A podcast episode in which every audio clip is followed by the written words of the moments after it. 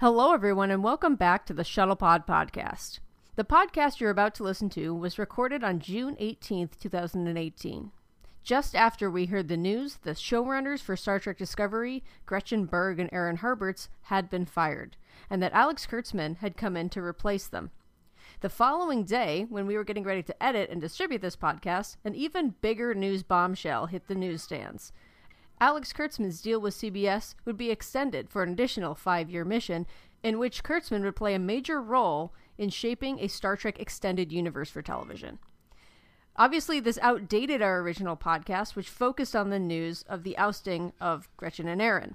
For the rest of this hour, we discuss the shakeup surrounding the leadership of Star Trek Discovery, and we take a look at Trek's history of shakeups in leadership and how they've affected the franchise. To hear our thoughts on the expansion of Star Trek for television, check out our last podcast, Shuttlepod number 52. For now, enjoy Shuttlepod number 53, a history of tumultuous times in Star Trek's leadership.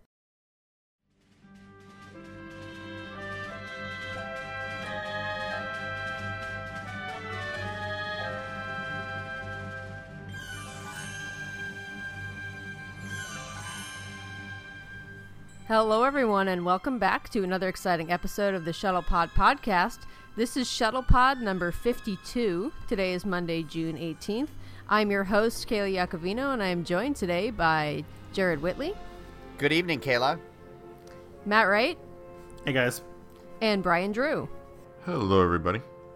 So we actually pushed up our schedule for recording podcasts this week.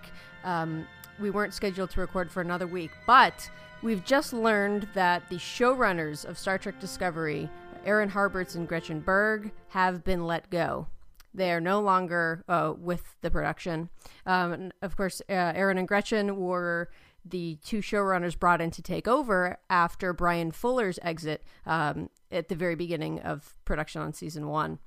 Um, and the, the the timing on this whole thing um, is a little bit of a shock, I think. Uh, partly because they're partway through filming the second season. They've they've just wrapped up f- filming the fifth of thirteen episodes, and now we're going on a, a, an already planned hiatus. Um, at which time it seems like they're going to kind of regroup um, and start up with um, the new showrunner, who is going to be Alex Kurtzman, which is actually a guy who's been on the production uh, since its inception.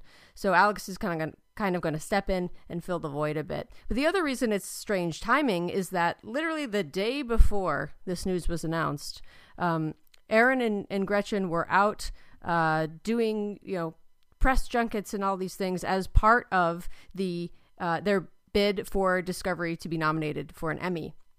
And right now uh, is the time where shows are getting together and making these videos and making different, um, having different press events to try to say, for your consideration, uh, you know, please nominate our show for an Emmy. Um, so, Jared, why don't you tell us a bit about where Star Trek Discovery actually stands with the Emmys? Okay, thank you, Kayla. I sure appreciate that. So we're in what what's now called the nomination round voting, where sort of everybody just uh, swings for the fences and says, uh, you know, nominate us in every possible category you can, even if there's no real uh, um, chance, I guess you'd say, in some of these. And so you you'll see some articles that say that uh, kind of give the impression that it may have already received nomination, like dozens of nominations, which actually aren't true. And something that I appreciate is we had a, a nice article that zeroed in on a few of the categories that it might get it, it might do the best in, you know, and, and they're the ones you you predict the the technical ones, costumes, uh, hairstyling, makeup, particular prosthetic makeup, visual effects.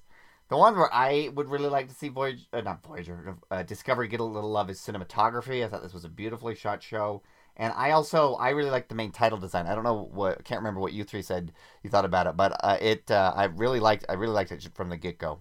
The the problem though is that Star Trek is no longer the big kid on the block for these technical categories. We have a lot of uh, high concept shows like Westworld and Game of Thrones, Handmaid's Tale, Stranger Things, and these might capture attention away from genre shows like Star Trek Discovery. The other problem is there's going to be some of these where Discovery is going to compete with the Orville and also the the uh, Black Mirror, particularly the USS Callister episode. And we'll uh, but by the in the next week or so, they'll close voting, and then we'll announce who the actual nominees are on July 12th. So look to TrekMovie.com to see our reporting on what nominations Discovery might get. Right. And so while all this is going on, this this you know all this hubbub about trying to get nominated for the Emmys, um, right in the middle of this is when the showrunners of Discovery get fired, and which which can't be good publicity, right? it's not That it's can't not be- good no. publicity in two ways. One, it there it signals that there's something serious wrong with the show. Yeah. Uh, and, the, and two is the reason that they were let go.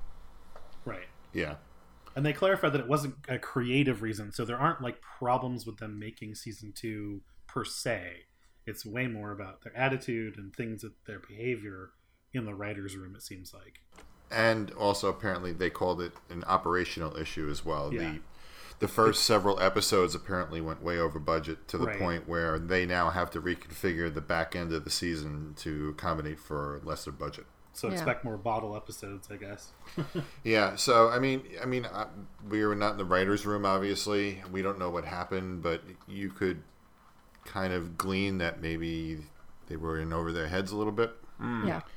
But it got it got I mean it got to the point where I mean what was described in the trade press um, you know from sources on the show is verbal abuse from the Yes. showrunners to the writing staff.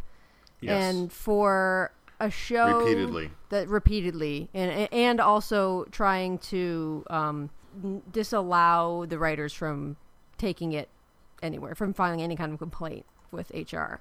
Um, they, Ah. were, they were told not to do that specifically. Yeah, that's Yeah. that's the first like sort of desperate tactic somebody like that does. Yeah. They go, no, no, no, you need to keep it in house. Like, don't no, you don't need to do that. Like, Yeah, or we take care of our own. you're- Yeah, That, Yeah, that's yeah, actually exactly. a sign of an That's abusive relationship. Right, Where it's like, exactly. no, I, I didn't abuse you. right. Yeah.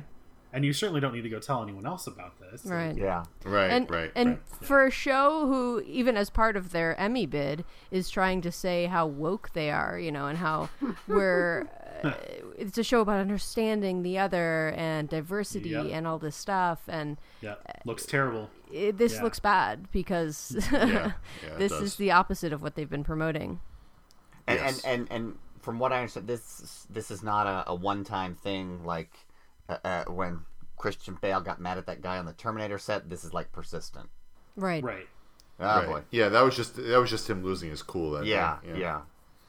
It's ra- rather than a pattern of disrespectful behavior. Right, Right. right, Yeah, it, it- it's unfortunate, and you know, anytime this happens, it's obviously shakes things up for the people working on the program, and it can unnerve obviously people like fans who watch this stuff closely. But because Discovery has had such a rocky start to its life, mm-hmm. this actually make looks worse than it probably actually is. Right. You We're think? so sensitive to it. Yeah. I don't know. I mean, we don't we, until we see how the season unfolds creatively. It's hard to tell. But like, Fair. if maybe if they had been let go and they had to bring in somebody from the outside to take over right now, that would freak a lot of people out. The fact that Kurtzman is there mm-hmm. and it is his show, he co-created it with Bryan Fuller. There, I think there'll be less of a disruption than there might have been otherwise. Right. For example, it was really it was quite disrupting to have Fuller leave early. Yeah, on. that was gigantic. That and, was and gigantic. and then when they did that, of course, to um, they sort of felt the need to fill the vacuum not only with Harberts and Berg, who they basically just quickly promoted to showrunner. They were st- they they were just Fuller's right hand, you know, kind Yeah. of people, but they weren't actually showrunners. They had never run a show before. Right. Yeah, yeah. They got thrown in the deep end, Aaron Yeah. and Gretchen. Yeah, Um, and they not they weren't they didn't know a lot about Star Trek either. As No. Matt was just saying, they were kind of there to help Bryan Fuller faci- Right. you know facilitate his vision of what Discovery was going to be. and, and part of this like vacuum that was being filled is was with um, bringing in Akiva Goldsman for season one, which was also Right. not necessarily a great choice as we've sort of analyzed before. This is a much sort of quieter piece of news, but it was all announced the same day. He's not returning for season two either, which I think is probably everyone's happy about too. And I think it's key that he he didn't come back from the beginning of season two. So right. like Har- he's just gone. Right. Harberts Yeah. and Berg are just out at the end of se- at the end of episode five. Akiva hasn't been back since the end of season one. which is good, Right. honestly. Yeah, I He- he- agree. he didn't seem to be really a positive force there when we saw you know we see that he's responsible for those last two episodes heavily as we know and those are pretty mixed episodes as an example so you know eh. We'll see. Yeah, and I think what Yeah. Brian mentions that you know Harberts and Berg weren't huge Trek fans, and I think that's something that probably a lot of people don't realize if they're not paying close attention. Because I thought I think they did a good job, and Akiva as well. The three of them kind of did a good job pretending Yeah. to be They pulled it all Trek. together, and I mean, kudos to them for basically rescuing the mess that was season one and making Yes. it something, right? Yeah, so yeah. that's good. Um, Yeah. I, I think I think they're in over their heads is, is a big part of it. You know, it's like great, do that again, but better. You know, Right. but now we have Kurtzman stepping in to be showrunner, and one thing that can be said for Kurtzman is that he's a huge Star Trek fan. yes, that we know for sure. He definitely is.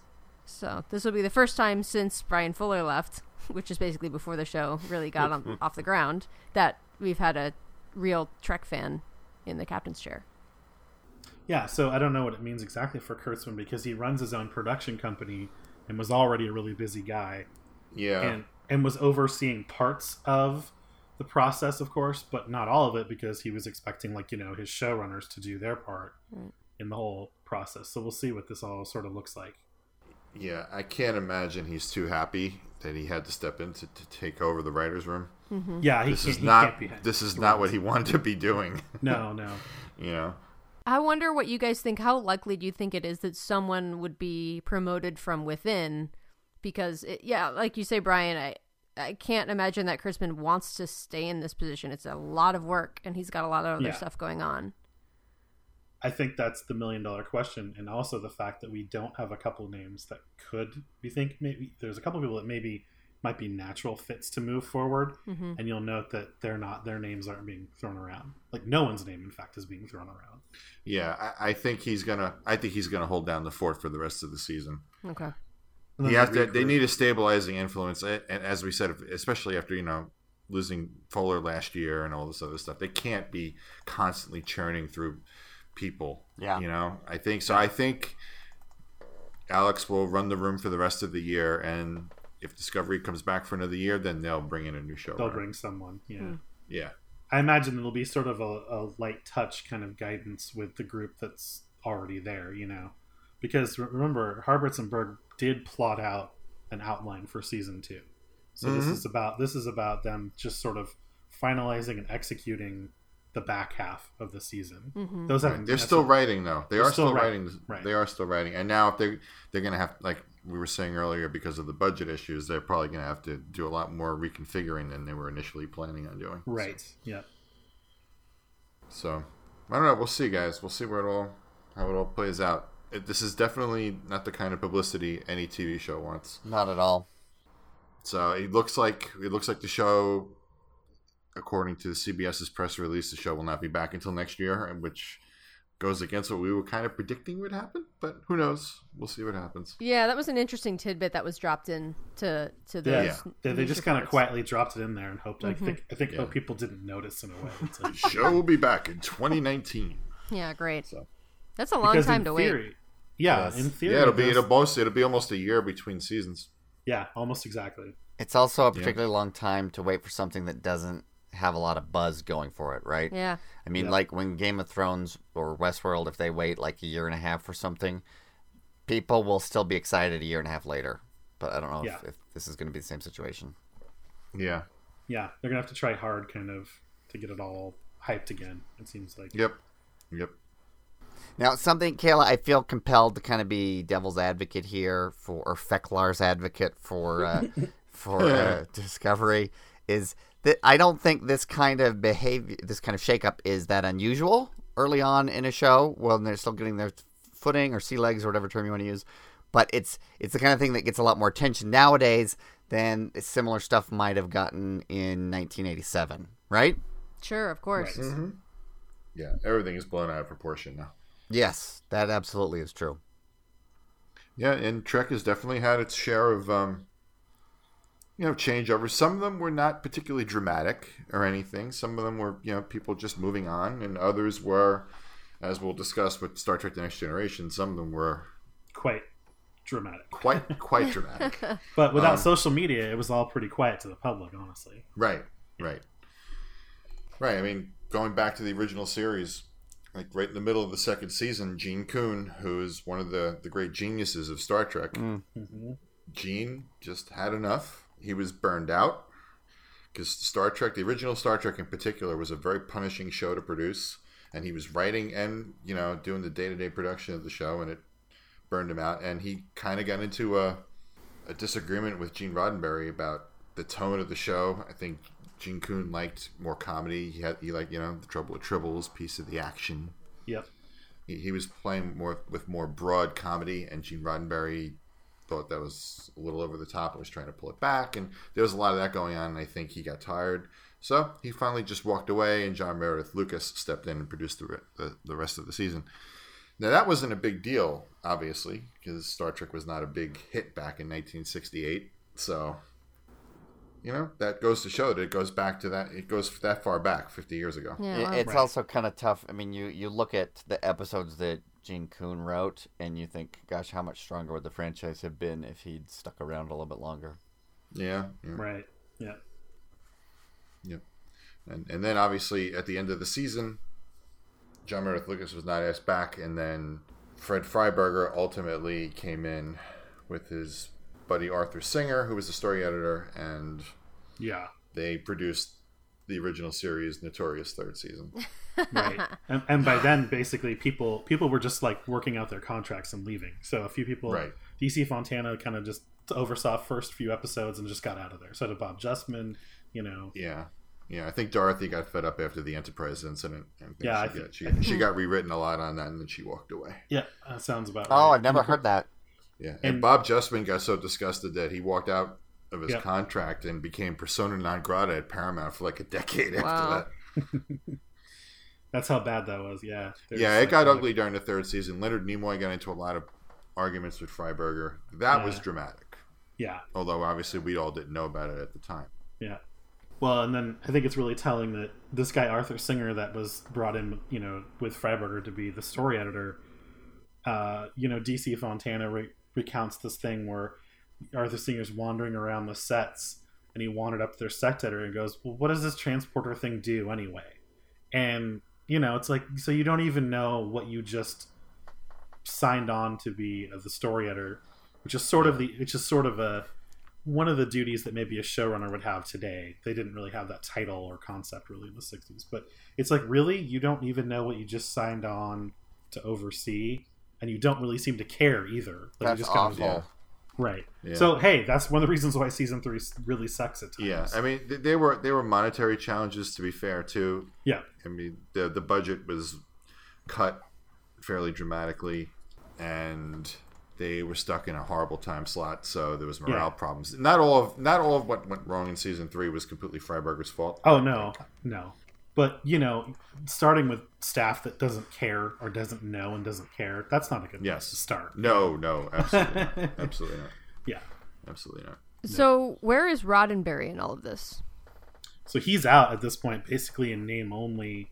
He's he's got an office that he keeps on the lot and is mostly like shopping around other work and thinking about what's next at this point. Yeah, yeah. Gene, Gene originally when when when the network renewed the series for the third season, Gene, in, in exchange for a good time slot, Gene had promised to come back and line produce the show himself, like he had mm-hmm. done during the first half of the first season. But once NBC moved the series to ten o'clock on Friday nights, which was Death designed slot. basically to kill slot, it. Yeah, it was designed to kill. Yeah. It was designed to kill it. Yep. And once that happened, Gene says, "Well, I'm not going to break my neck to do that." So he hmm. Right. walked away. Yeah, he's and gone. yes, he kept his office on the lot. But yeah, he ended up writing a feature film for Rock Hudson called "Pretty Maids All in a Row," and that's Yep. what he basically spent most of the third season doing. I mean, he was around from time to time. He'd come in it from time to time, but but for all intents and purposes, from the day to day, he was yeah, gone. he's checked out. Yeah, yeah, He checked out. Yeah, he knew the star. He knew the show was going to die, and he kind of just moved on to his next thing, which you kind of have to do in Hollywood, to be honest with you. You got to, you know, survival of the fittest type of thing. right, right. So it's interesting to look back um, at this history of shakeups in Trek all the way back to the original series, because what you have just described is not that dissimilar, at least in broad strokes, to what's happening right now in Discovery. Right? It's even season Right. two. that where you know some people leave. It sounds like midway through season two, um, and that it sounds to me like correct me if I'm wrong, but it sounds to me that that's sort of like the beginning of the end for the original series. Uh, season two kind of bounced back, but yeah, Yeah, season two was fine. But Yeah, but, but yeah. what- I'm just wondering if these events are part part of what precipitated the end of Hmm. TOS. I th- yeah, I think it's part of, everyone consistent feeling leadership. and everyone's starting to feel really burned out too. I think you know, really burned by Gene Roddenberry's kind of a perfectionist, and lots of stuff goes on. You know, And with season three, you know, being you know being led by all these different people, it just seems like it was kind of in disarray. Yeah, there was a lot of different reasons why the third season didn't work out. It wasn't just Fred Freiberger. It wasn't just Gene not being there. It was a combination of a lot of factors. oh yeah, yeah, the studio kind of barely allowing it to even happen. you know, Yeah. Things like Star Trek was considered a gigantic money loser at the time. So Huh. right. So maybe not so much of a parallel. no, no, no, no. But the turmoil seems familiar, but maybe for different reasons. let's Okay. say. Yeah. Yeah. So after this, um, we step from the original series into the original series movies, and at this point, it's really Harv Bennett that takes over, right?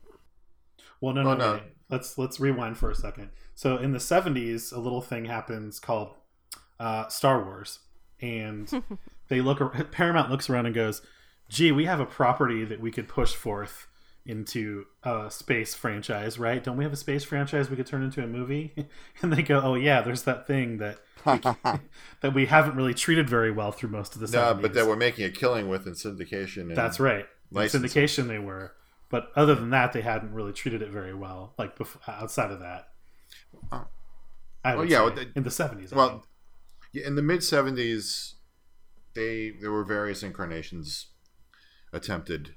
attempted but never actually got anywhere. Yeah, Gene Gene was given his old office back on the Paramount lot, I think in like '74 or '75, and came up with various treatments of various things that went nowhere. And then Phase Two came along, the the aborted second series with the original cast that didn't end up happening, and then they decided to make the motion picture. Right. and that was a Roddenberry production.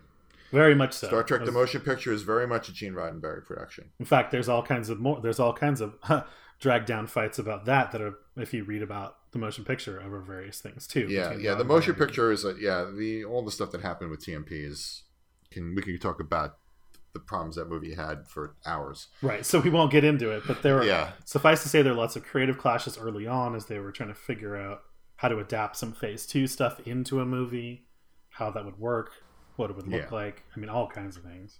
Yeah, and then you know, sto- most of the motion pictures problems occurred during post production, and Gene, whether rightly or wrongly, took the blame for a lot of that, and for the budget getting out of control in the movie and stuff like that. Mhm. Um, I don't think it was all Gene's fault. I don't think the studio did a particularly good job in keeping an eye on the effects and all the other issues that came along. Robert Wise also bears some of the blame for letting that happen. But the bottom line is Gene took the rap for it, and the studio already viewed Gene as a pain in the ass anyway. Yep. So it was a good excuse. After the motion picture came out and they decided they wanted to make a second movie, they decided to basically kick Gene upstairs and gave him a very generous salary. hmm To basically sit there and endorse the product. Yeah, right. Become the quote unquote executive consultant on the movies, and he would give script notes, but nobody had to pay any attention to them. And I think it was at that point that Paramount bought out Gene's rights to Star Trek completely. Oh, I think that was, I think that made Gene very wealthy also. So that was kind of it. Like Gene got kind of pushed to the side, and Harv Bennett came in, and for the next several movies was the main creative figurehead of the Star Trek franchise. hmm And it was pretty mellow actually for a few years after that. Yeah, it was, wasn't it? Yep. two, three, and four all get made. Well, actually, two is a little bit of a controversy, partially thanks to Roddenberry. He was pissed that Spock was going to get killed and rumored it to have leaked that to the press himself because he was annoyed. But oh, so just out of spite. out of spite, correct? Yikes. Yeah, because he was yeah, not Gene really. was Gene was angry his baby got taken away from him. I, Yeah. I, I don't yeah. It's understandable. But anyway, Yeah. basic, ba- but for the most part, basically two, three, and four, and five even really get get made with you know little drama overall. Mm-hmm. But Yep. That yearning to have to, you know real control over your baby never of course of course never left him and uh, that's where we get his urge to sort of really control and dictate what went on with the next generation Yep. yeah Which was smooth sailing, right? Nothing crazy happened oh there, did it? oh sure it was perfectly smooth There certainly wasn't any chaos on the bridge, was there? no So th- this is something I'm really interested in hearing hearing about and listening to you guys kind of dive into because um, I feel like the three of you are more familiar with the history than I am. Um, and for for those listeners who aren't aware of the reference that Jared just made, he was referencing a, a documentary from I think 2016 um, by William Sh- Sounds about by. William Shatner called Chaos on the Bridge, and Shatner goes back and looks at the the tumultuous first three years of Star Trek: The Next Generation, and he talks a bit too about the history, a little bit uh, touches on the history that you guys kind of went over, not in so much detail, but um, how basically I, I've just watched this for the first time recently because of all that's happening with Discovery. You know, this this seemed to ring familiar, so I wanted to learn more about it. And um, yeah yeah yeah i i i he kind of steps you through um gene's uh lose loss of power uh after the original series in the motion picture and then his his triumphant return to power over the franchise in tng season one Yeah, he might see it as triumphant. It's quite fraught with struggle Yeah. to get there, though. Um, It was. I have to say, also, really kudos to Shatner and his documentary team to getting some people who weren't really open to speaking before to really kind of be open and speak about this. Yeah, pretty- no, no one could, no one could have made that documentary except Bill. Yeah, and, and Yeah. so much time had passed, I think that really helps too to do it more. Yep. You know, talk to these guys way down the line. mm-hmm. They've all mellowed. They'll all sort of talk about it now. Yeah, and, and there are other sources too if you want to learn more about it. There, um, Yeah. on the Blu-rays for the first couple, of two or three seasons of TNG. Those are excellent. Those Yes. exhaustive documentaries by Roger Lay and Robert Burnett are really Yeah. good. Yeah, Um, excellent Mark Altman documentaries. and Edward Gross's books that came out for the 50th anniversary cover a lot of this. There's a lot of books out there that cover the turmoil of the first two or three years of the TNG. Huh. A lot of really good stuff. A lot of unbelievable stuff. yeah yeah to hear to hear some of this stuff is just uh, crazy so yeah. So if you're interested in it, I highlight. There's plenty of material out there for you to dive into. we should give the short version of that though since we're talking All right, Matt, go for it. uh-oh how do i do the short version there's so much stuff to do um, let's see The well highlights, so one, Notes. one of the one of the sort of interesting things that we just talked about is that really Star Trek is now fully owned by Paramount, right? And so Right. they don't exactly need Gene Roddenberry to do anything for them to make another Star Trek show. Not really, but but but practically in the real world, they really do need his blessing because Yeah. who- 'Cause- Trekkies 'cause they- would never accept that without it. At, at, at that point, his main asset is as a brand ambassador. Exactly. Yes, so for, for very the, much I so. mean, it would tank the show if it, if it didn't have his endorsement, right? I mean, it would just never get off the ground.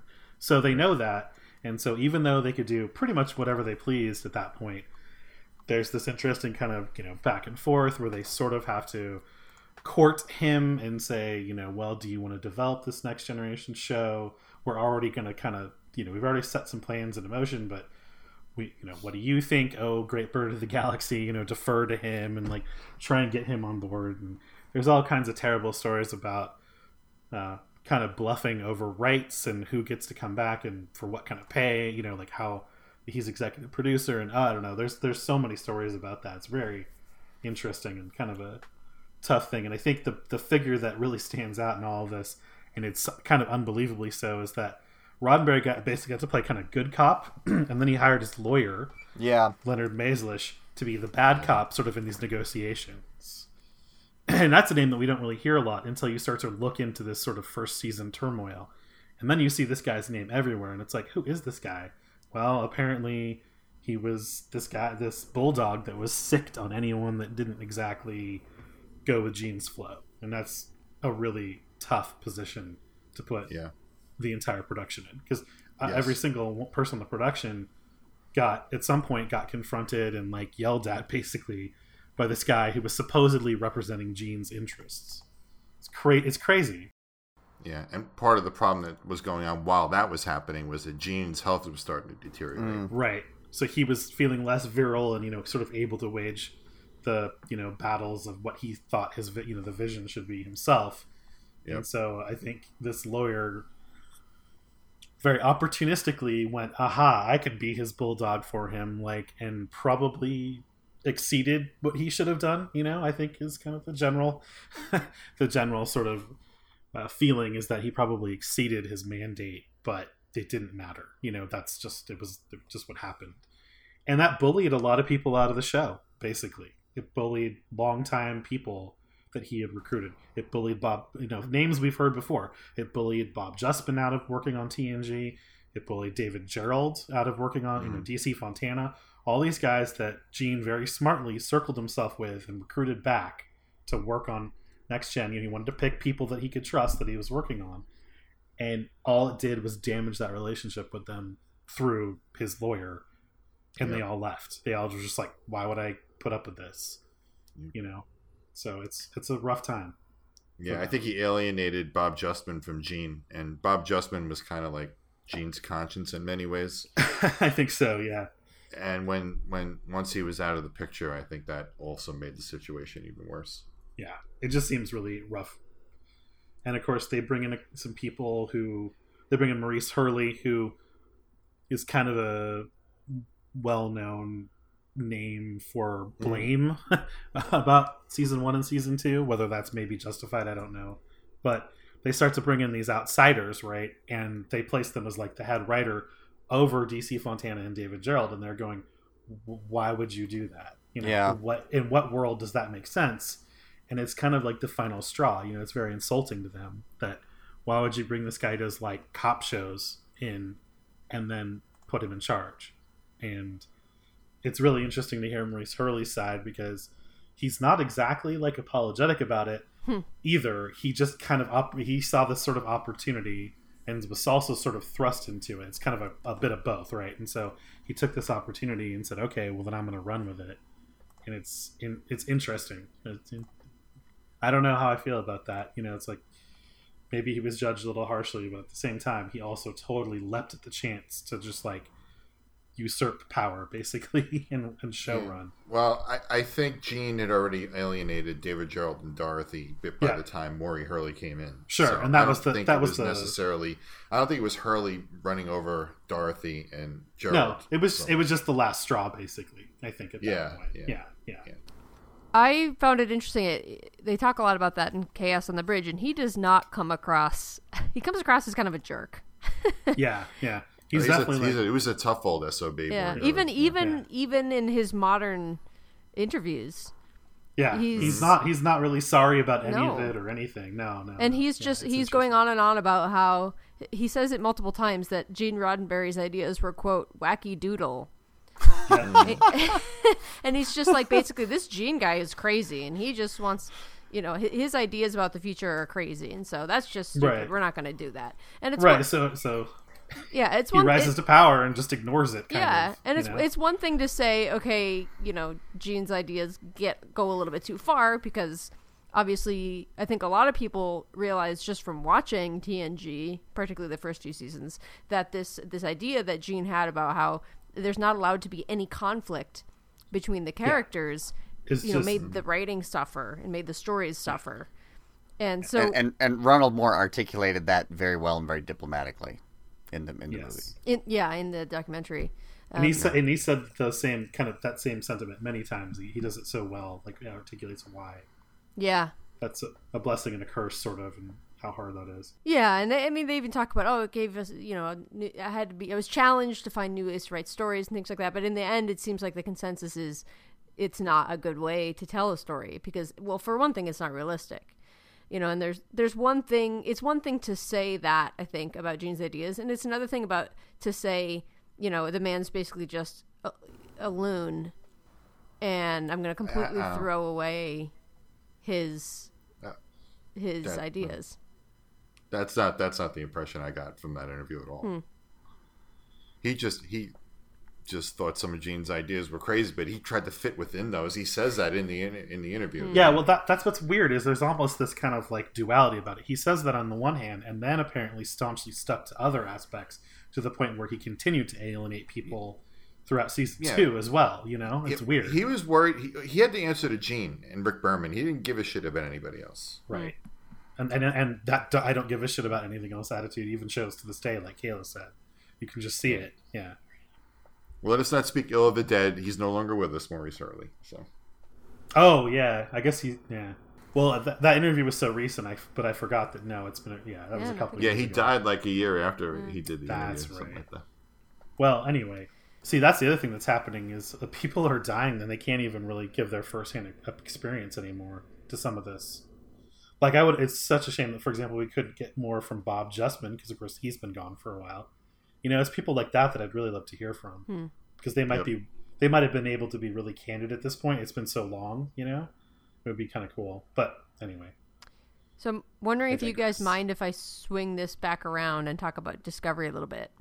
please do. Swing let's, it back. Let's weave it in, weave it back. So, yeah. So, I think bringing this back to what's going on right now with Discovery, I think a lot of people are wondering, you know, what this means going forward. Obviously, we don't know the answer to that, but I'm wondering if you guys think that there can be lessons learned from the history that we just discussed from the original series and from the next generation and these showrunner shakeups that were going on in these two series and you know what can we learn from those and how does that relate to what we're seeing happening right now in discovery or does it is it maybe not even similar at all what do you guys think Well, I think that the biggest lesson is actually the part that we didn't quite t- cover, which is in season three of TNG. They br- very smartly get Michael Piller on board, and Yes. he starts to have a really good kind of unifying vision of how you work, and then sometimes get around, but mostly work inside of the lines that Gene has, you know, put forth. Mhm. So I think the biggest lesson there is it takes a certain kind of person. And by the way, Piller wasn't exactly a Trek fan either, so it doesn't mean you have to be a Trek fan. Hmm. No, absolutely. That's But it- absolutely true. Right, Nick Meyer takes- wasn't either. Right, Nick Meyer wasn't. But it takes a certain person to kind of see what's going on, understand what's necessary. And, and by the way, it, it often means a different tact, right? Like like Piller came in and took a totally different point of view about how you write the stories than had been done in season one and two. And out of it, he got really great results, right? Like we were talking about in our last shuttle pod, you could pretty much argue that somewhere what around mid season three to mid season six is like an amazing time for TNG, right?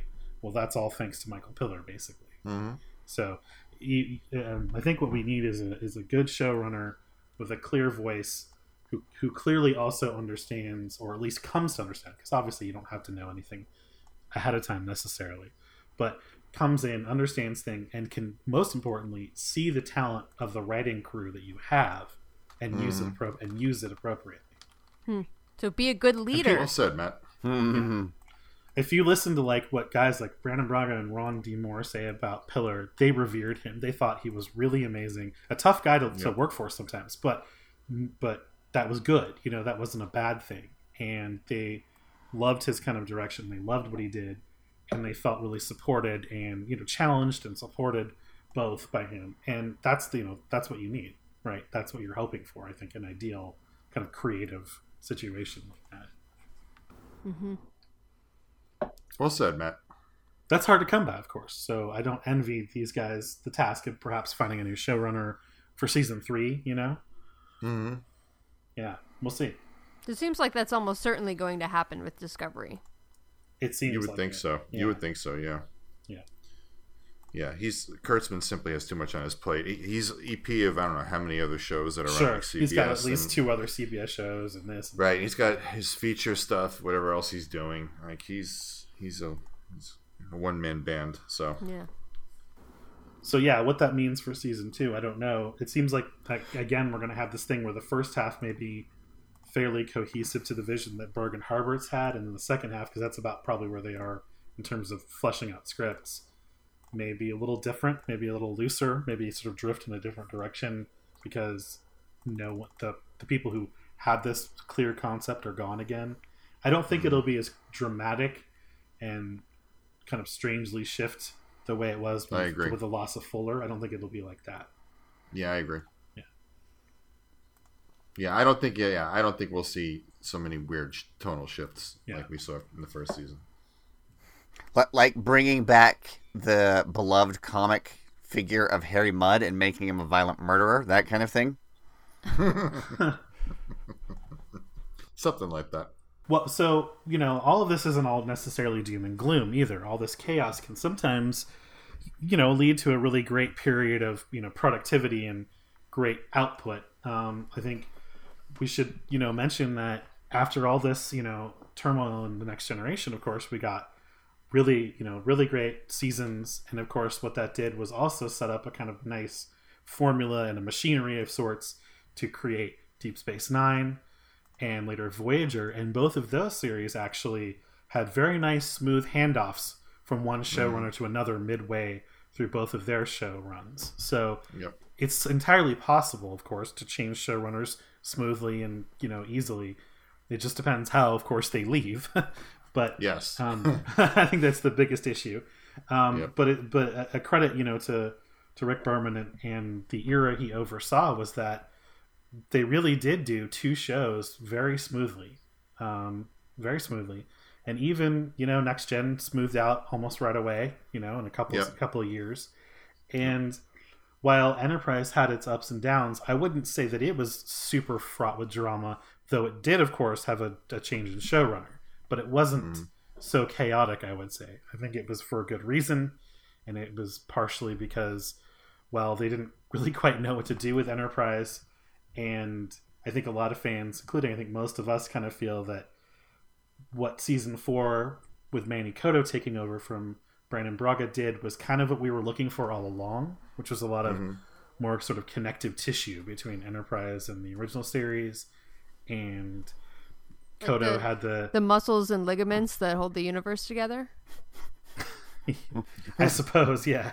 I, I I'm glad you bring bring that up, Matt, because I was actually feeling kind of bad that we our episode we did about nostalgia, we didn't talk about the fourth season of Enterprise at all, because I thought they did a great job with their nostalgia stuff, and that was also at a time before, for lack of a better expression, we were all drowning in blue milk with so much nostalgia all the time. yes, yes, exactly. thank, Yeah. thank you. I've been Yeah, it was it was all generally well executed. yeah. Um, but he also did things that I think you know fixed of sorts you could call um, things that people had issues with, especially the early seasons of Enterprise, where the Vulcans were far more jerky and arrogant, and it doesn't make doesn't really fit, you know, with the Vulcans that we knew Yeah. um, a hundred years later or so.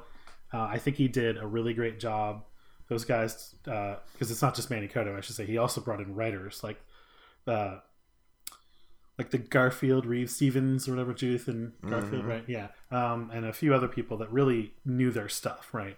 And so I think together they did a lot of really great way, uh, sort of healing of the weirdness of the Vulcans. I think they did a good job figuring out a way to explain it and then move them forward to a new sort of enlightenment, you know, of Vulcans, basically.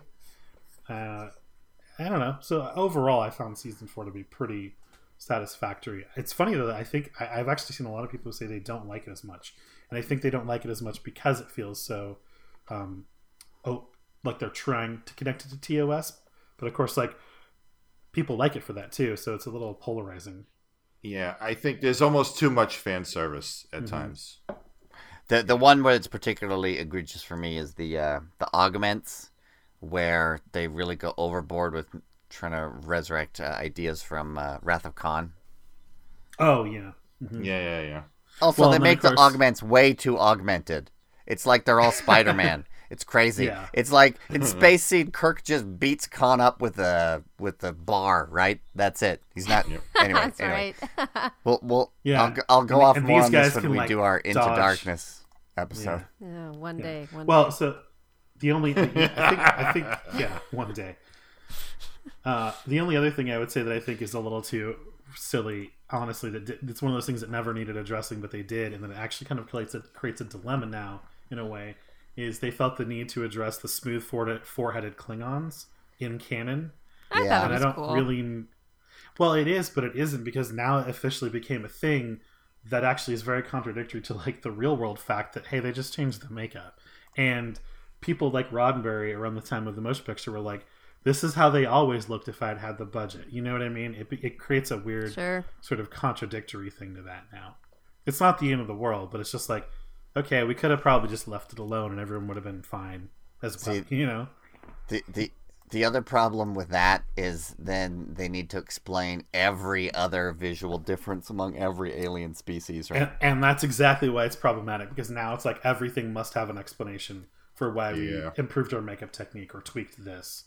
Anyway, we're digressing slightly, but the, the the point is even see even that even that was a was a showrunner change that wasn't this you know it wasn't terrible and it wasn't awful it was a it was a change and it was an important one but even so there wasn't a, you know this huge drama nobody was Right. freaking out and it was pretty well handled overall So here's what I'm So- taking from this is Mm-hmm. is that there is what seems to be a lot of chaos going on behind the scenes right now at Discovery, um, and in part Mm-hmm. that is due to the, as Jared put it, the extra scrutiny that shows today are under. So we're seeing all this happening Mm-hmm. in real time, and we're hearing, um, you know, all these rumors and little juicy details coming out um, of all the drama that's going on there. So it seems like this really chaotic time there, and it might be. But if we can learn anything from Trek's past, you know, we have this great massive data set to pull from for events like this. And if we can learn anything from Tre- from Trek's past, is that you know, this doesn't necessarily answer whether the show's going to go off the rails or whether it's going to be great, but we have examples where Right. kind of both things have happened, where a showrunner Right. shakeup has led to um, a lot of negative things happening, but at the same time, um, th- it sounds like this is a really great example uh, is with TNG, where there's this show- showrunner shakeup that ended up leaving, leading to what you might call the golden era of Star Trek, like you said, Right, season three to season six, something like that. Right, So so right. so it ended up being a blessing in that case. So it's hard to know what's going to happen right now with Discovery, but uh, it, it it helps me anyway to put it into this context of what's happened in Trek's past. Yeah, I think so, and I think it also means that we're going to have even longer, an even longer time, kind of holding out and to judge Discovery because you know how like we were sort of saying, well, season one's sort of hard to judge season two by because it's going to be very different because the fuller shakeup is now history. Well, now we're going to have this kind of thing where we can judge season two, but we might want to kind of reserve judgment about sort of Discovery's place in the legacy until if and when there's a season three because we're going Right. to have another new sort of you know form of discovery in season three and so it's a lot like with the tng era where you you know you, you sort of tell someone new who's you know maybe exploring the next gen for the first time don't judge next gen by season one. And Right. really don't judge it by season two either. Please keep going. It's you know it's like please hang in there. And i think that's sort of where we're gonna land now is you can't quite judge season two by season one, and I don't know if you're going to be able to judge uh, future season three by season two either. Yeah, well we'll, said. we'll see. You know, yeah. So put your Yep. pitchforks away, everybody. Wait until we actually get something of substance, and then we'll see. You know, Then get Yep, your yep. pitchforks out. So just be sharpening them quietly in the background for now. exactly. Just, Get, get your no, get your bat'leths Yeah, yeah, Yeah. that's right. Well, I've I've said my piece. I don't know if anyone else wants to say anything else in particular. I, I have a Trek anecdote. Oh, Oh, yes. Oh, So my cousin Devin is an extra, like in films and TV shows. Mm-hmm. He's just in the background. Uh, it's kind of a cool like hobby that he started with that he's actually being able to parlay into some decent money. And he recently had an opportunity to meet uh, Marina Sirtis when he was Oh, cool. an extra on one of her her movies that was being shot here in Utah. And Oh. he, you know, he got permission to like go up in between takes and talk to her and get a picture with her and everything. And as he, I wasn't there, but he's telling me the story a little while ago. He was gushing over her and you know just so excited to meet her. And he said uh, at one point, I- "I'm a really big fan, a really big Star Trek fan." And she said, "Yes, I can tell." Right, as though boy. she's seen this a hundred times and is so Aw. delightfully graceful about it. Anyway, I was a little, I was a little jealous, but uh, glad that he had such a cool experience. Oh, cool. that's absolutely. yeah. Do you happen to know what she was filming? Uh, I can um, I can track it down. I don't remember off the top of my head and wouldn't want to say something wrong on the record. sure, no problem. Fair enough. All right, guys. Well, I think that pretty much does it for us today on the shuttle pod. get a little dose of history in you, you know, Trek history, get some. Um, Exactly. and and come back come back in two weeks when we go through all of the troubled production that uh, that was, there was on the animated series. yeah.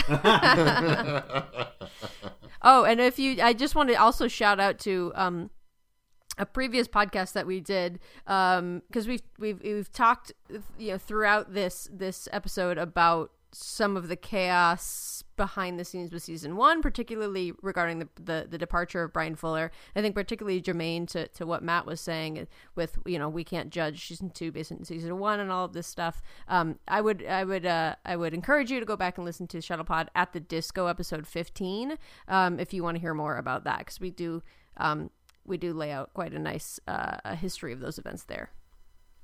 Mm-hmm. All right, guys. So that does it for us. We will see you next week on the Shuttlepod podcast. Bye, everybody. Take care. Bye, everybody. Bye, everybody.